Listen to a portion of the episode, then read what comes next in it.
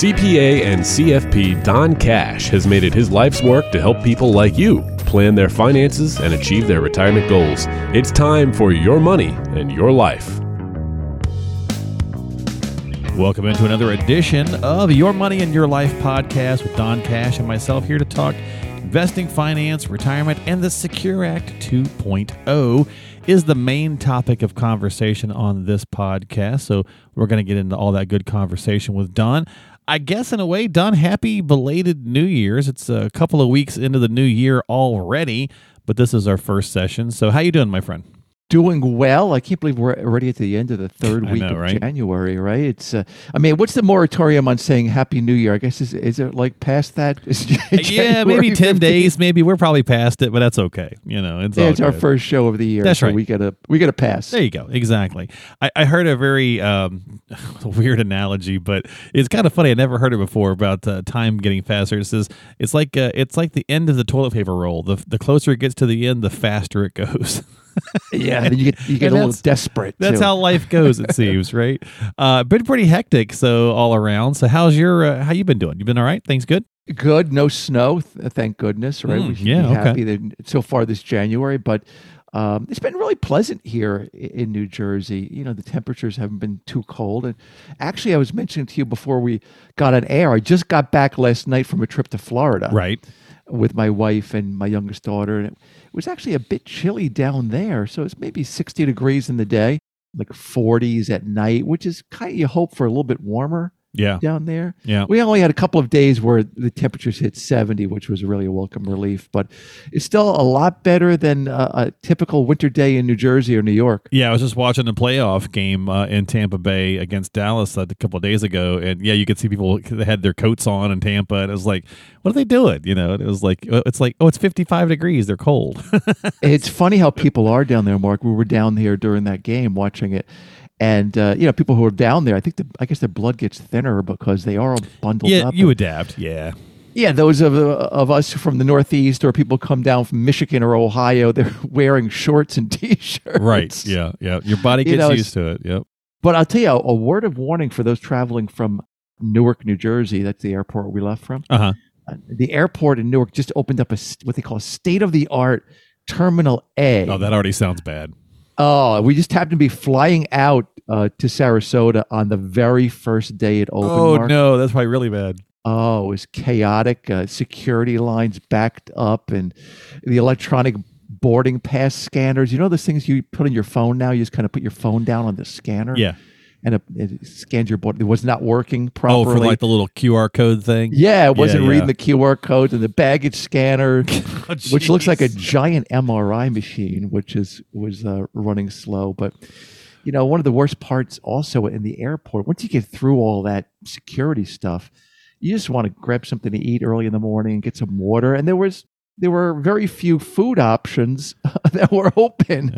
Oh. Uh, but once we got out, it was just a, a bad memory, Mark, just like many other experiences in life. Well, you know, that's probably a good segue, Don, to get into the fact that when the government, Congress, and IRS, I guess, get involved with new tinkerings, uh, that they can be bad memories or they can be bad experiences. But we're going to talk a little bit about that uh, with the Secure Act 2.0 that passed uh, just squeakity squeak right there at the very, very end of last year. They did it on the, I guess, Friday before Christmas Eve and Christmas weekend. Uh, kind of like they did with the first Secure Act. We'll talk a little bit more about that, but they they put that in there uh, to kind of tucked it in the omnibus bill. So we've been anticipating some changes. We've we've talked about it here on the podcast. Uh, in the industry, we've known they've been kicking around kind of an updated version from the first Secure Act. We just didn't know exactly what it would entail, but there is a lot of provisions in there. So now that we know, question is, what do we need to really kind of focus on? Are there some more uh, threats? Are there better opportunities? You know, what's kind of going on in there? So let's break it down. Yeah, it's a good way to look at it, Mark. I mean, we have to, you know, kind of boil it down to threats and opportunities and see how we can make the most of this. Uh, and there's certainly both in, in this bill. And we refer to this law, as you mentioned before, as a Secure Act 2.0. And the Secure Act, just to get back to that one, stands for setting every community up for retirement enhancement. uh, which 99.99% of the public doesn't know, uh, along with 99% of the planners don't know. yeah, right. Congress loves those acronyms. They we do. joke about that. Yep. But the original Secure Act 1.0 made some really significant changes to IRA rules. And, you know, among the most significant change was um, the, the date of the first uh, IRA and 401k required distribution was increased from age 70 and a half to age 72. Yeah, they made it simple, right? So it was like, great, got rid of the half weird thing, went to 72. There was a, you know, the big negative there was the stretch IRA, which we've talked about many times and we've done some podcasts on. So if you'd like to go check out those, feel free to to look at some of the older podcasts. But it, it was kind of a big deal because it was nice to avoid some of that confusion around the the uh, RMD with going to that nice 72 and now you know they've done some weird stuff again yet again so as of last year i guess if you were born what 1950 or earlier don you must take the money from your ira and pay the taxes so you got to do the rmd right basically right from 50 earlier Yeah, that's right. So 1950 was the year of birth, and earlier is that 50 was the if you were born that year, that was your first required distribution from Right, the right, IRA. yeah. So I mean, you have to take the money out, you have to pay the tax. That was like your first required tax hit on that money. So that was the rule with the Secure Act 1.0 that was passed in 2019. Uh, now here we are in the year 2023, and the law changes that rule to require the first distribution when you turn 73. Yeah so they moved it to 73 which sounds nice and simple as well but it's not quite right they added some weird stuff to it Yeah, there's always some hair on it, if you will. But if you were born between uh, 1951 1959, uh-huh that's age 73 Right. is your required. But if you if you were born in 1960 or later, it's age 75. but it doesn't start till 2033 Y- yeah, Which is weird. So another They hate- weirdness they hate simplicity in Congress, Mark. I mean, it's you know, the, it's like a we the accountants joke around. It's like the the account the Accountancy Employment Act, right? It just Uh-huh. employs more accountants, tax preparers, and you know, f- for our business, of course, it's it, it, it helps uh, uh, with financial planners because there's Sure. more to plan around. sure yeah Um, but in this respect, they're in a, in the respect of of these age ranges, they're basically making a, lot like the Social Security full retirement age rule, Mark, where the full retirement age for those born, if you remember, before 1955 was 66. Uh, before that, it was you know if you were born 1943 or before, it was 65. But then if you were born between 1955 and 1960, they kind of add two months a year until 1960, where then the full retirement age is 67. So, for some reason, the government thinks 1960 is some magic age. so a lot, a lot of things happen if you were born in 1960 or older. There's a lot of significant changes in Social Security and IRA rules. So, but here we have some more planning opportunities as well sure yeah and uh, perhaps we can use this bump up in the required distribution age for more Roth IRA conversions to take money from the taxable IRA bucket uh, and put it into the tax free Roth IRA account. hmm Uh, and to boot, the tax code changes in 2026 by law, and the taxes are scheduled to go up then. So I think that's going to be really the next battleground law change, Mark, that tax law change that kicks in in 2026. Yeah, even if they do nothing else, right? Even if they leave it alone, we know taxes are going up because they're going to sunset and go back to what they were during the Obama administration in 26. So yeah, they're going up regardless. They could do something sooner, but that's, you know, kind of where it's at there. So with the idea of the Roth, for example, you know, we think, well, they need tax money, right? They, we need, we know that we've been spending a lot. We need this revenue. So you think, okay, well, why would they extend the RMD? But, uh, you know, does give you an opportunity because as people are doing a lot of Roth conversions, uh, they're paying the taxes. So that does get the government tax revenue. So what if you're still working in your, you know, I don't know, 77, let's say, and you have that company 401k, Don, do, are you still going to be required to do that? You know, that's a point of confusion I see a lot of, Mark. It's Okay. like, you know, what if I'm 72 or 73 now or older and I've I'm working for a company, right? I work for a big company and I have a 401k. Are they going to make me take money out of the 401k while I'm making the contribution to the 401k? Um, and the answer is no. You don't. Typically, you don't unless you're a majority owner in the company, which is pretty rare. Uh, according to the Internal Revenue Code, Section 401A, Mark, there is such a thing mm-hmm. as 401A. The plan participant, if they're still working after 72 or 73 now, they can delay taking the RMD from their plan from a 401k, for example, and they can do it until they retire. So hmm. uh, once they retire, then the required distribution kicks in. But as I mentioned before, I bet most people don't even know there is a an IRC code 401A, B, C, D, all the way right, through J, right. not not just K. We're all familiar with the 401K, and that that's just a number from that IRC code, the Internal Revenue Code, that was added in uh, 1978. Yeah, it's we only focus on the one. That's it's right. Too many of them for us to pay attention to out here in the regular world, right? That's why we have you, right? That's why we turn to folks like you guys uh, to help us through this stuff. So, okay, so we have the change of the first IRA distribution now to age seventy three, and my understanding is if you were turning seventy two, so this is our January podcast. If if you were turning seventy two early this year, you now don't have to take it, right? So you mm-hmm. can wait until you're seventy three.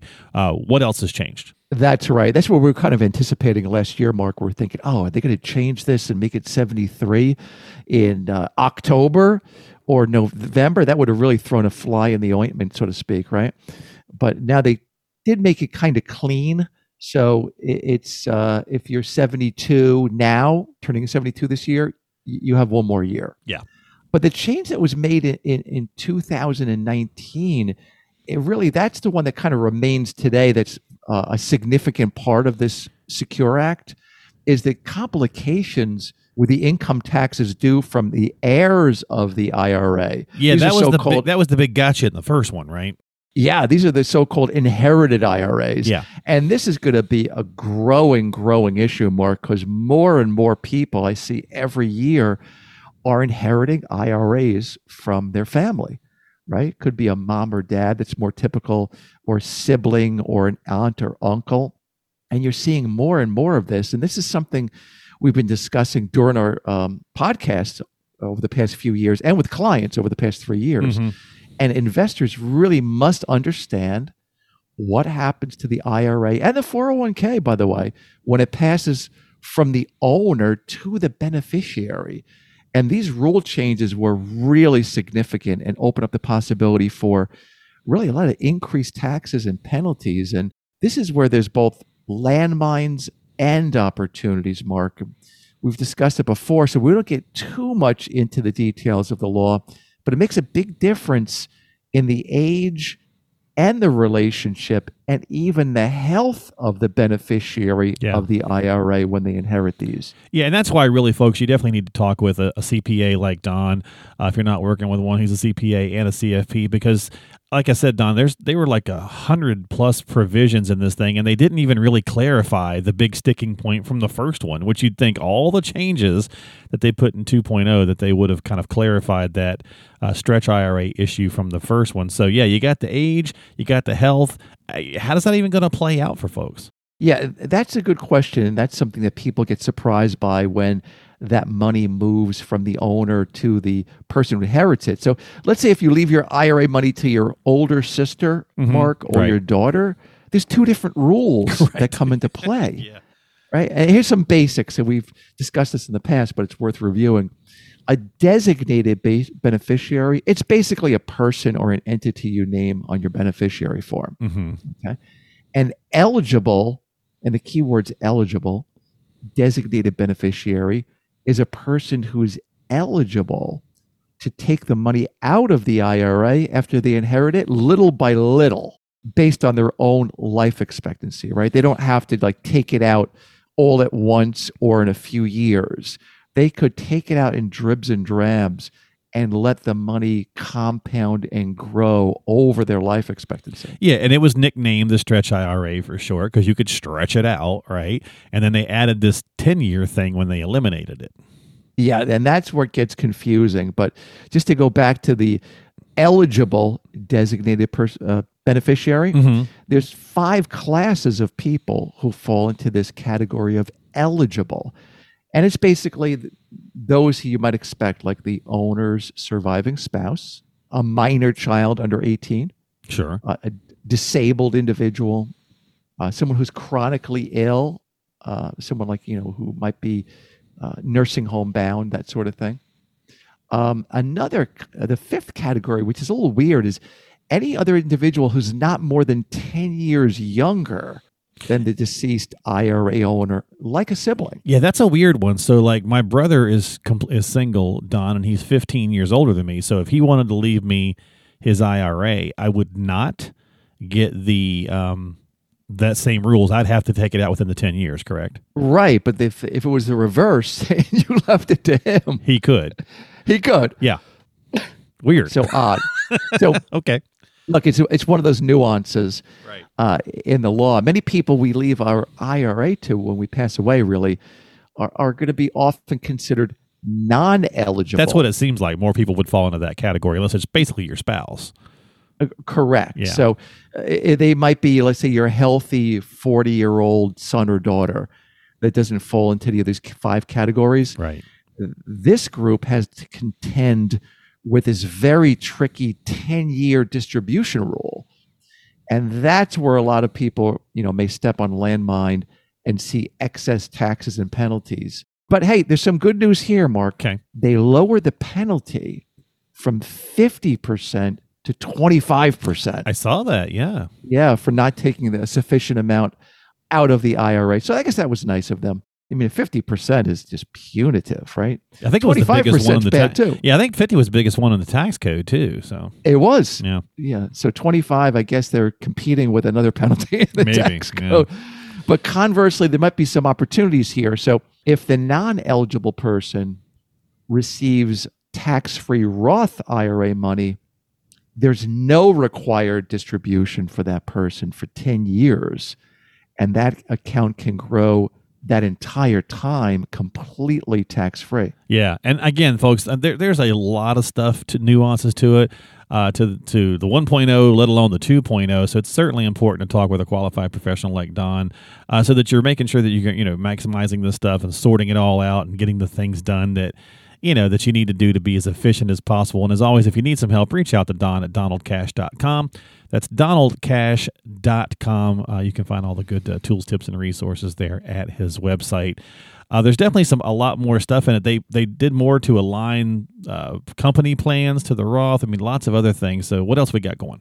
Yeah, a lot of what's in this newer version, Mark, has to do with company plans. Mhm, Yeah, I saw Right. that. It- it- more 401ks than IRAs. And we'll put a link up there to go into the more of the details on as it relates to other aspects okay. of, of retirement planning. But the new version, you know, again, it's not really this uh, the game changer, if you will, that the original Secure Act was a few years ago Okay. and it does affect more workplace plans like 401ks than IRAs. So it's important also to note that not all these provisions across the board are effective immediately or even this year. As we mentioned, Yeah, I saw that. some don't kick in until, you know, 2024, not even for a decade or more. And there's actually, as you mentioned, I think uh, like close to 100 changes Yeah. uh, on this. Yeah, So- it's very strange, right? Some, I mean, some are 23, some are 24, 5, 26, and then all the way out to 2033. So, yeah. Yeah, to your point, I mean, there's a, tw- a $31 trillion budget deficit. Mm. and the government needs money now. Uh, so they're desperate for money. And if, if we can plan around that point, we can avoid getting hammered by taxes down the road, and um, and that's part of the plan. And it really speaks to the government's kind of angling toward this what we call this Rothification, uh, Yeah. Mark Right. of of IRA and 401k planning, meaning that they really don't want to give you the tax break up front in some respects. Okay. So, Yeah. you know, they added, um, you know, there's more tax deferral for 401ks in workplace plans where now you can contribute more money to them. It's not all that more significant, but they really want that money now. So that's a really, a, you know, a, a good part of the angle for planning for us. Yeah, I know. I think that that's, and I think the message too from both of these, Don, is do do the work yourself. Get these things done because you know our the reliance on us is not there, right? I mean, they're setting every community up for retirement enhancement as they've called it, but the onus they're they're kind of it's some nice warning signs that the war- the onus is definitely on us to plan and to get these things done. So, what other big uh, items should we be focused on or thinking about here? Yeah, one item in this in this um, Secure Act 2.0 was sort of an enhancement of the qualified charitable distribution. Mm-hmm. That's where you can give money directly from your IRA to a charity, still take the large standard deduction on your tax return. And that distribution from your IRA to the charity benefits the charity, of course, and it doesn't show up as taxable income when you make the distribution. So that's a, a win win for the taxpayer, the IRA owner, and the charity. And we've talked about this before this QCD, they Right. call it, the qualified charitable distribution. So some of the benefits are for this, um, as we move forward, they're going to index that for inflation going forward. So they're giving you more of a benefit each year. Uh, now it's up to $100,000 you can give from your IRA, and it counts toward your required distribution. That's the big benefit to this, right? Yeah, unfortunately, even though they've raised that limit to a hundred thousand, it's like you can't give a hundred thousand. Not that many people would. That's a lot of money, but you hundred thousand, and it's like, oh, well, my RMD is ten grand, a, you know, ten thousand. Let's say it doesn't satisfy ten years of RMD. It's only That's for the right. calendar year, correct? Yeah, Yep. You're only satisfying that one year. yeah. Um, but now they they kind of boosted this for this year, only for 2023. An IRA owner can can make a one time fifty thousand dollar Oh, gift Nice. to a charitable trust if you're over 70 and a half and it's not a taxable distribution so it's sort of like a, a boost to the qualified charitable distribution Yeah, well, that's a nice little bonus. So, yeah, there's a lot of other stuff in there too, Don. Some really interesting things. Like, I think one of the surprises was the 529 to Roth conversion that you can do. Lots Right. of, you know, so that was going to be an, uh, maybe a nice little planning tool for those who are putting money away for kids or grandkids for college. So, again, worth it to talk with your CPA, your financial professional on this. And we'll put up some links to the show note in the show notes. Uh, but you mentioned to me before about this special enhanced property tax benefit in New Jersey that's going to be expiring soon. So let's also touch on that a little bit. Was there another change or any changes made to that that you can share with us? Yeah th- that's one of those programs that kind of slipped under the radar mark over the past few months uh, it's called the new jersey anchor program so it's again one of those acronyms that nobody knows what it means Someone somewhere affor- does. Yeah. Yeah, the affordable New Jersey communities for homeowners and renters. And, and you know, again, this Oh is a, a New Jersey acronym, not a federal acronym. Okay. Um, but the the basis behind this is it's an enhanced property tax rebate program in New Jersey. And the reason for this type of program is that people have been fleeing these northeast states hmm uh, New Jersey is one of them in search of lower taxes, particularly in retirement. Uh, New Jersey has the highest property taxes in the nation, Mark. It's over $10,000 a home. Hmm. And also very high auto insurance rates and higher than average income tax rates and state sales taxes. So the idea behind this anchor benefits basically what it is, Mark, it's excess COVID money that the federal government was giving to states over the past two years Right. that they have to distribute somehow. So they're looking for a way, it looks like, to get a political benefit to distribute these excess funds. Hmm. So here are the details. There was a letter mailed to property owners in September saying that you may qualify for this New Jersey anchor program. And a lot of people discarded it because they typically didn't get a tax refund because of their age and income. Mhm, In right. the past, these these uh, property tax rebates were kind of geared toward really f- toward people over 65 with a certain amount of income mark. Mhm. So they would be encouraged not to sell their home and move out of New Jersey. Sure. Yeah. Okay. So the one of the key differences of this plan is it provides New Jersey homeowners with an income up to two hundred and fifty thousand dollars, a rebate of a thousand bucks, um, and if their income is under one hundred fifty thousand dollars, the benefit's fifteen hundred dollars. Hmm. And even if you rent, they get a benefit. It's four hundred fifty bucks if you rent. So unlike the these previous uh, programs, there's no age limit, right? So you can get this money whether you're 40 years old or 50 years old or 70 years old, it's pretty much based on your income. And a lot of folks got this form, they chucked it, and there's there's some things that they needed on this form. Oh no. they ask you for your property ID and your um, passcode.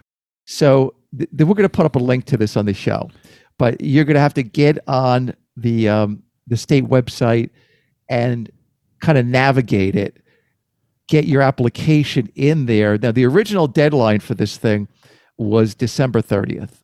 Uh, they extended it to January 31st, right? So two more weeks. Okay. And I think what happened, there were so many people that are applying for this very late mark that they extended the deadline again to February 28th. I think there's a lot of people saying I They've can't get- realized, yeah. because if they don't normally get the refund, they might be trying to call this 800 number or get their code and they're being bogged down. So Yeah, yeah. we're just asking people who hear the show or or get information on it to share this with their friend, okay? Because a lot of people just are missing this. And get this, and this is something I found out for, with a few clients. Even if you moved out of New Jersey a year or two ago, you're still eligible for this bet rebate Oh wow. because they they base it on your 2019 taxable income. Oh, true. Oddly enough, Mm. not last year. So uh, that's the deal with this program. It's based on 2019 income, and it's not your federal income, by the way. It's your, Just your state. state income. Gotcha. And a lot of people get tripped up by that. They have to look at line 29 of their New Jersey 1040. And this is where they get tripped up, Mark. There's a lot of people who are over 65 that have very little or no state income, but they could have, you know, a hundred or hundred fifty thousand dollars of federal income because the states exempt income in New Jersey. So your Social Security is exempted. A lot of your pension income, well, actually, just about for most people, all of it's exempted. Hmm. So there are a lot of people who have very modest state income. So you have to look at this closely and just make sure that you don't miss this. One other nuance to this is that it doesn't give you a um, reduction to your property taxes. They send you a check in the mail or direct deposit. But this is a funny one, Mark. You don't get the check until the week of Memorial Day for some reason. Uh, the government, whether it's state or federal, right? It's always something. Yep. So you're going to get this. It's, you know, people are saying often to me that, oh, I applied for this in October. I haven't gotten a check yet. Well, it's going to take another five months or so. But if you qualify, you'll get a check. And um, you just have to jump through some hoops like I did at security at Newark Airport There this you go. week. But Well- you'll get to your destination and uh, all will be well. There you go. Well, let me let me finish off with this, Don, and we'll wrap it up. Overall, Secure Act 2.0. I'm sure we'll dive more into some of the other nuances because there was a lot of it, um, and that way we don't overload people too much. But overall, take you think it's helpful as a as a planner? Do you think it's uh, just kind of more fluffed? What's your what's your overall take? I think the age 73 is a benefit. It adds a little confusion with this 10 year delay. Mm-hmm. Um, I think it's a, it can be a very much a net benefit if you plan properly. Uh, if you really have not planned well, it doesn't change any of the confusion from Secure Act 1.0 Okay. uh, as it relates to inherited IRAs. But some of the I- you mentioned before about the uh, the uh, 529 plans to a Roth Right. Yeah. um, rollover. There's some good things in there. We'll go over, over them Yeah. this year as the year progresses. Absolutely. There's some interesting things in there for the student loan debt relief, uh, and things of that nature. So I think they tried to tackle that animal by slipping that in there to the bill. Uh, some just some little nuances, and most of it is around company plans and things of that nature. So yeah, we'll we'll visit some more of that stuff as uh, more information comes out, and Don can break it down for us a little bit. So again, it's folks. There's as always they do a lot of things and they make it confusing. So it's certainly worth your while to have a conversation with qualified professionals like Don, who is a CPA and a CFP. So reach out to him if you've got those questions about what's changed, how it might affect you, so on and so forth. Find him online at donaldcash.com. That's donaldcash.com. Don't forget to subscribe to us on Apple, Google, Spotify, whatever pl- uh, podcasting platform you like to use, and you can find all that information there. DonaldCash.com. My friend, thanks for hanging out. Appreciate it so much. Have yourself a great week and uh, avoid the airport for right now. Thanks, Mark. we'll see you next time here on Your Money and Your Life with Don Cash.